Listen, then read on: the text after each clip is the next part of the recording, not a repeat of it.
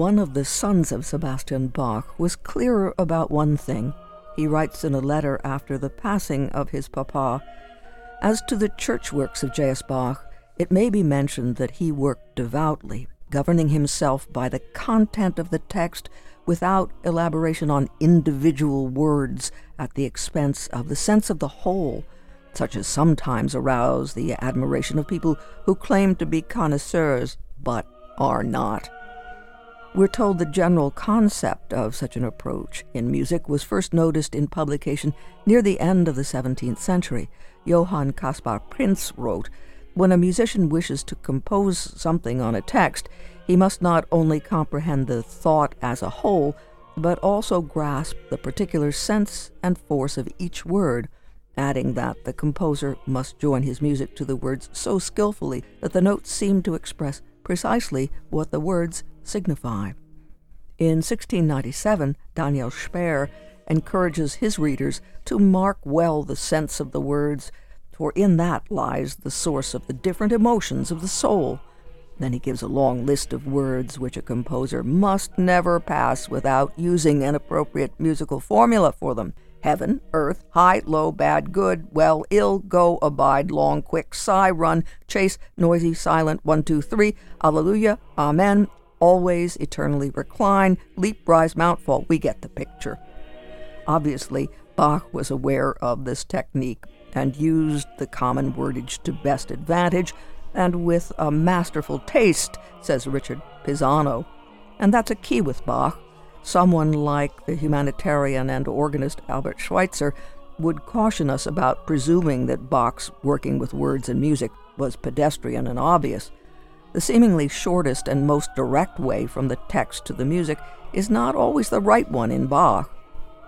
To discover his real thought, we must often follow him along the bypaths that surround his idea. His music is very often a picture of a situation. However realistic it is, it always seems fresh. It is this that stimulates the conceptual imagination of the hearer. Schweitzer also points out that much confusion and error has resulted from approaching Bach's descriptive writing too literally by reducing his music to a system comparable to the Wagnerian leitmotif. It must be remembered that Bach is always concerned with the parts and the whole together rather than merely showing how clever he might be. Ta da! on a word like mountain, Burg. All that from an essay by Richard Pisano titled On Bach Motets. And that's why we don't have the annual Daniel Speer Music Festival and the like each March.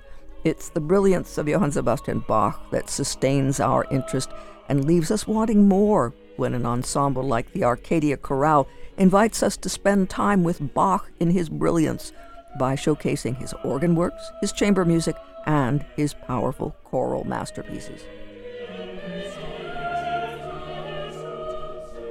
And Matthew Rupcich, music director and conductor of the Arcadia Chorale, is distinguished by his dedication to the expressivity not just of the music, but text and music together.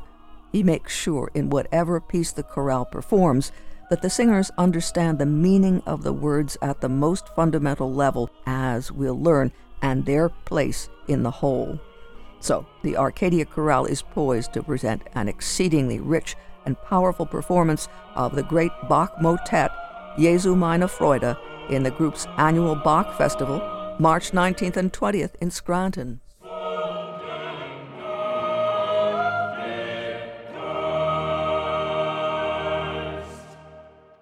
We had a chance to speak by phone with Matthew Rupcich about the history of the Bach Festival and the works on offer.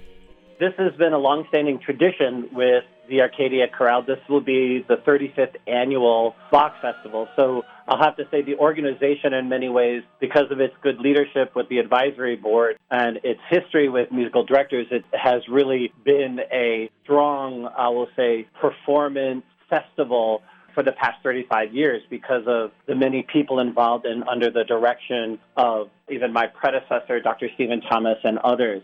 It is a big festival and it's unique in its way because it's a serious music festival and it highlights area musicians as well as giving more time and repertoire to composers that may not necessarily get as much, I don't want to say recognition, but I'll say airtime.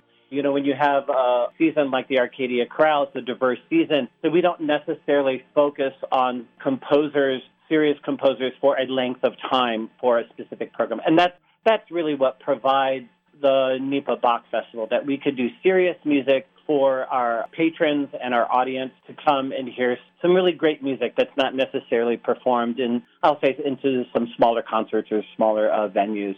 So we're excited about to be able to present our festival the weekend of March 18th. And Matthew, what's your history with music of the environs of Bach and a little bit before and a little bit after?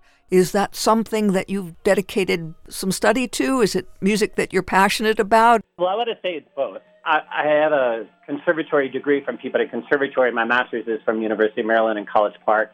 And I have to say, I very much appreciate having those two different types of degrees. But connected to that, I've always been a serious musician. Um, when I was younger playing the piano, I mean, all I played was Bach and Rachmaninoff and Brahms and, and Chopin. And this has sort of been my blood. And I always had an opportunity then when I became a singer I was one of the youngest members ever admitted to the Chicago Symphony Chorus under Margaret Hillis at the time. And so I always had opportunities to do larger scale works.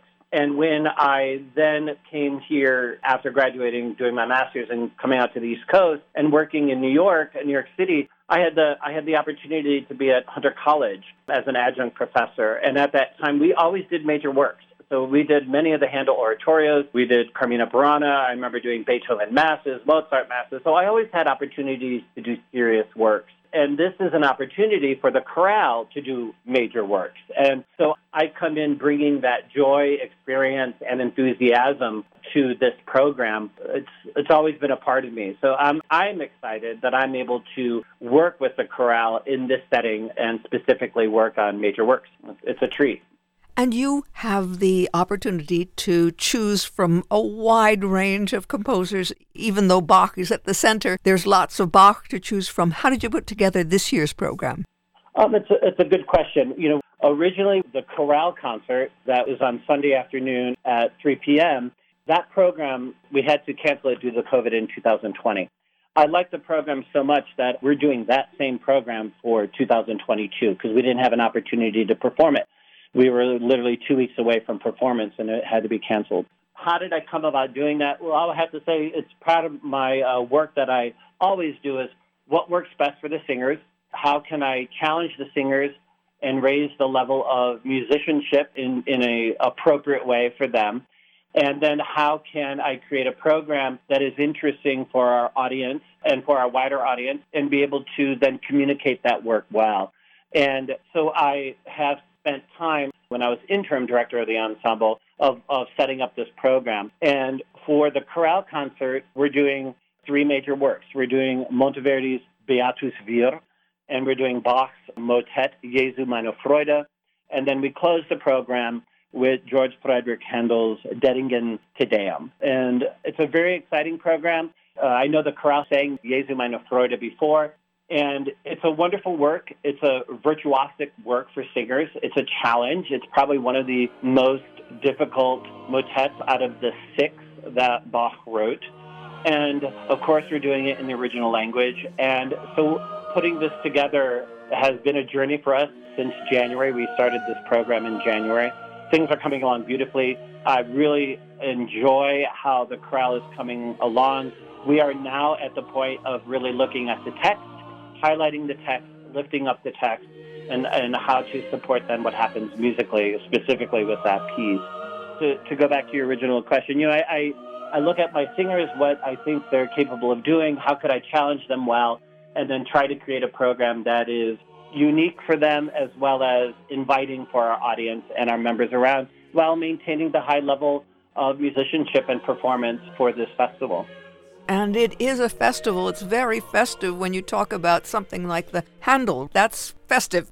Absolutely. Well, this piece, the Dettingen Te Deum, was first performed in 1743.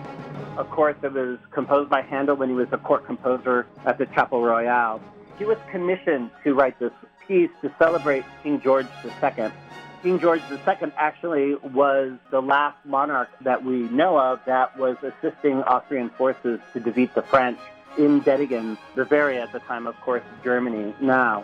And this piece is dedicated to him for winning that war, for winning that battle. And the work is quite majestic. It's scored for three trumpets. That gives a clue right away about how strong this piece and kind of rich how it's composed. And the piece is interesting. It has 15 movements, and sometimes when people think about, wow, it must be a long piece, the piece is only about 35, 40 minutes long, and the text is quite concise throughout. It's based on the Te Deum text by the Italian Franciscan friar Francesco Urio, and he wrote this Te Deum in the 1680s. The piece calls for SATB chorus. Sometimes the choir is in a five-part split, where the women divide or and or the men divide and it also calls for some incidental solos for some mezzo singers where, where I have some of my altos singing those solos. But I do want to highlight uh, there are three movements that call for a bass baritone solo, and I'm very excited that a singer from the crowd named Moses Andrande is singing the solos. He has a wonderful, rich voice. He was one of our soloists for the Messiah Sing. He's a wonderful singer in the area, and he's doing very well in the solos. So the piece is well rounded. It has choral work, it has solo work. It calls for a small symphony within the piece. Handel wrote it, but it's actually only five or six measures long. It's for trumpets only. It's after a very dramatic part of the of the piece. But it's it's a beautiful work, and as you said, quite celebratory, and that's why I put it at the end of the program for our chorale concert. And the Monteverdi is exquisite. It's really a beautiful blend and a different feeling than the other works on the program. Absolutely. And I think the chorale is noticing that quite more as we get closer to performance. I'm happy to say we've been able to run that piece well now for the past couple of weeks, and so they're quite prepared on it. But what is interesting is how Monteverdi wrote it. It's very stark, it's very simple, but yet very expressive. We will be performing it with strings and organ continuo. And how it's scored for the singers, it's basically done in pairs and trios with voice parts. Of course, at times when the full chorale sings. And this particular style, where we have small groups singing, is very typical of early Baroque music. There's a term called stile concertato, and that's basically what that means is how I described it. These small pairings of voices coming together, and uh, it's it's very typical of early Baroque music. It's a beautiful work. It's expressive, and I have to say the final Amen of the work is exquisite. Probably one of the best final Amens of choral writing I've experienced. And I think I might feel that way because of how the voices interchanged and and are paired in the beginning, but this amen at the end is full, it's rich, it's luscious, and I will even say thick, thick in its writing. And to have that come in at the end of the piece is quite stunning. I mean, it's quite gorgeous, and we're we're doing that very well, and it's it's very um, I want to say in some ways soothing.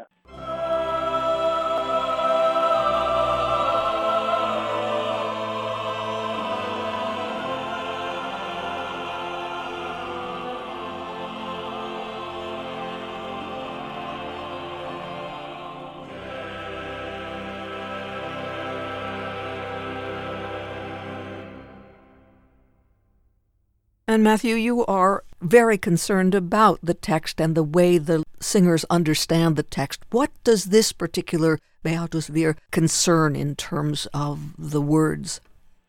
Well, the text is based on Psalm 112, and it begins with Blessed is the man that fears the Lord. And what I love about that specific line, I will say that particular line, Beatus Vir, qui timet dominum in Latin. Blessed is the man that fears the Lord. That little motif happens within the work about, I want to say, three to four times. And it is the linchpin, it is the grounding of the piece. And we have to, as, as performers, we have to highlight the text when it, when it talks about obviously being blessed and also a fearing of the Lord. And how Monteverdi writes that is quite simple in its way. I will will share. However, we have to challenge ourselves then to lift the text up. Later in the piece, it, it begins to talk about that that we need to be merciful, we need to be compassionate, that our hearts are strengthened. We recall that that God gives to the poor. He is justice endures for generation and to generation. Interesting enough, in that piece, for generation to generation, there's lots of text painting happening on where there's repetitive text, repetitive musical lines to highlight that motif of generation to generation. And then, of course, the ending, as I mentioned, the Amen, but prior to the Amen, that we have the glory be to the Father, as we would say. And that is uh, another way of how we, we close in prayer and how this piece closes in prayer itself. And Monteverdi at times takes words and just highlights them in simple ways through uh, repetition, I will say through pitch, and how it's also scored. And that's what really highlights the text for for the singers.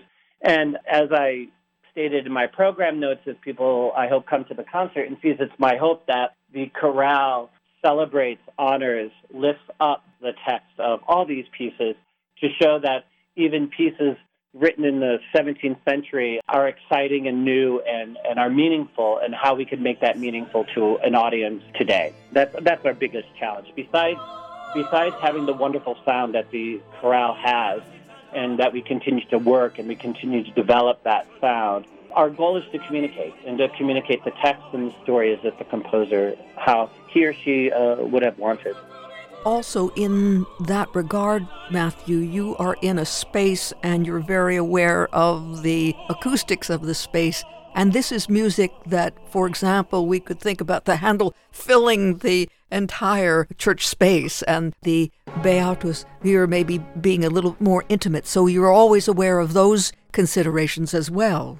Absolutely. And, and in many ways, that's how I started the program. Since we're doing the Beatus Vir, it is simple. It is more intimate. It is more quiet. It is more challenging in that way because singers feel more exposed. And same with the instrumentalists. I'll, I'll only have one first violinist, one second violinist, and then violist, uh, cellist, and bass, uh, string bass, arco player. So the, the singers will feel more exposed. When we do the Bach, interesting, the Bach wasn't written for any kind of accompaniment whatsoever. I think mainly because Bach wanted to highlight his, his wonderful singers that he had at the time. As I mentioned earlier, it's a, virtuosic piece for the singers, but they'll be accompanied by organ continuo and cello. And this will be able to really highlight the chorale's work. They're fantastic singers. They uh, will sing that very well. And then, of course, we end with the Handel, which is full orchestra, which uh, will have a, another different sound because of the vast uh, majority of the instruments there, including oboe, bassoon, and I mentioned trumpet and also timpani. What I think is interesting, um, if I may, Erica, whenever I perform works, I try to read as much as I can on, on performances and performance practices and different things. And I, I am reading a book, excerpts by Gordon Jones called Bach's Choral Music, a listening guide. I believe he was a music teacher at the Putney School up in Vermont. And he writes of the Bach. I shared this with the singers last week, and we got a good kick out of it. It was, it was quite funny. He talks about the Jesu meine Freude, how it's scored for five voices, a continuo, and how it was written for a funeral, which it was. It was written for the postmaster's wife funeral of that time. And I believe it was in 1723. And he mentions that this is the longest motet out of the six, probably about 20 minutes. And it says it calls for very talented singers. There is nowhere to hide. And then the last sentence always made us crack up. It says, it is sometimes performed. So it made us laugh because it's hard. The piece is difficult, and, and it's not performed very frequently because you do need to have very good singers. And I'm blessed to have that because the chorale uh, puts their work in, and, and they do very well. So we're, we're excited to be able to present this motet meine Freude that's not done very frequently. It does say a lot, and it says a lot for all of you. Tell us the overall way that the weekend unfolds. So, what's nice about the NEPA Bach Festival is just not highlighting choral works. We have formed the Arcadia Festival Orchestra to accompany the chorale on their Sunday afternoon concert at 3 p.m., and that's at March 20. But what we also do is we have an organ concert that happens on Saturday afternoon at 4 o'clock the great Mark Laubach, who's the choir master and organist at St. Stephen's in Wilkes-Barre, will be our guest organist soloist. He has a wonderful program set up. He will be doing some Bach pieces. He'll be doing Handel. He will also be doing a Vaughan Williams work. And he's also closing the program with a celebratory piece by César Franck. One of the uh, goals that Mark has for his recital work this year is to celebrate the 200th anniversary of the birth of César Franck. And during this year, he's going to perform all 12 of Franck's major organ works and recitals. And so we're excited that we're part of that celebration with him. So he finishes that program with a large Franck piece. And the organ concert is held at the Elm Park United Methodist Church, and that will be at 4 p.m., and that's a free concert, part of the festival. Later that evening, we have the chamber music concert. Now, what's nice about the chamber music concert, Erica, is that we have some fabulous players that are accompanying us, a part of the festival orchestra, and then we are giving them an opportunity to show their talents in, in smaller ensembles and chamber work on Saturday evening at 7:30, and that concert's at Covenant Presbyterian Church. And we have the Beverly Trio with Tom Heinz and Harold Levin and Gail Klaber. Will be performing a ricercar by Bach. We have Leah Valencias and Juliet Valencias and Peter Brubaker. They'll be playing a Schubert string trio. And then we also have Eduardo, who's a flautist in the area, with our also our wonderful accompanist, Sukasa Waltich, and Peter uh, Brubaker. They'll be doing a Bach sonata for that concert. And then in the second half, we have Mark Woodyut, who's a wonderful violinist. He'll be playing Bach Partita number three in E major. Quite difficult piece. It's a solo virtuosic piece. We're excited to have him contribute to this concert. And then we finish with an oboe quartet by Mozart. So it's a, another rich, serious, diverse program for the Chamber Music Festival that night on the Saturday evening of the festival. And then we have the chorale concert on Sunday uh, afternoon at 3 p.m., also at Covenant Presbyterian Church.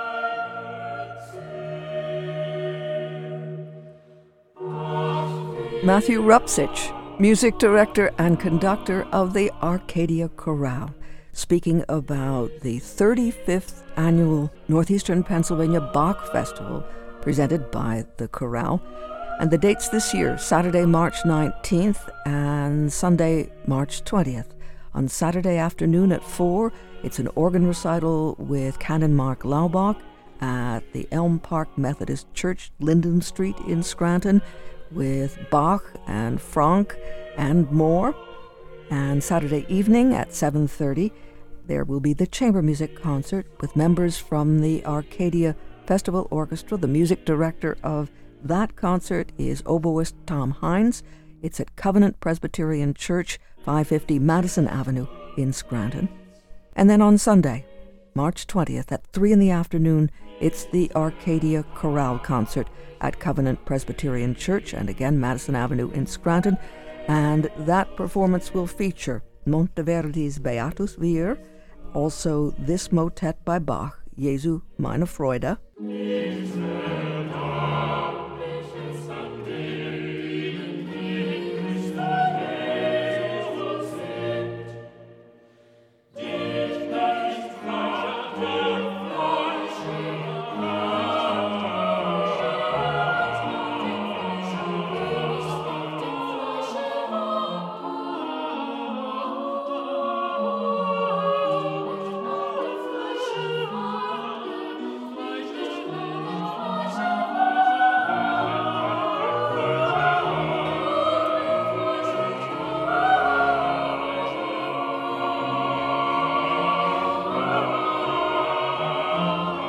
The concert will close with a performance of the wonderful Handel celebratory piece, the Dettingen Te Deum.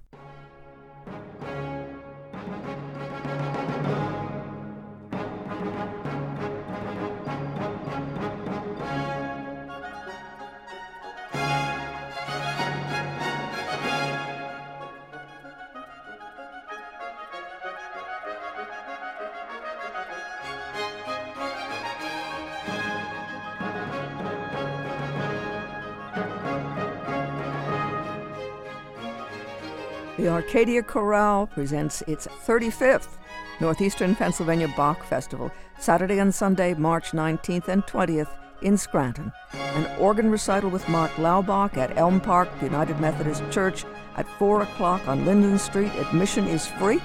And then Saturday evening at 7.30, a chamber music concert with members from the Arcadia Festival Orchestra at Covenant Presbyterian Church.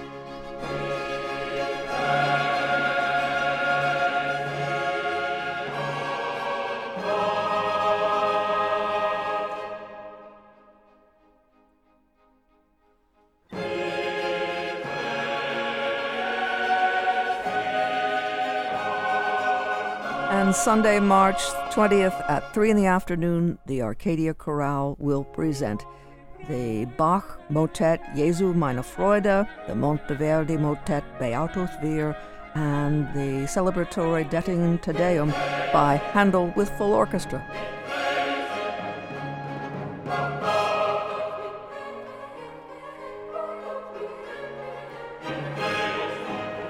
For more information on the web, arcadiachorale.org, A R C A D I A, arcadiachorale.org.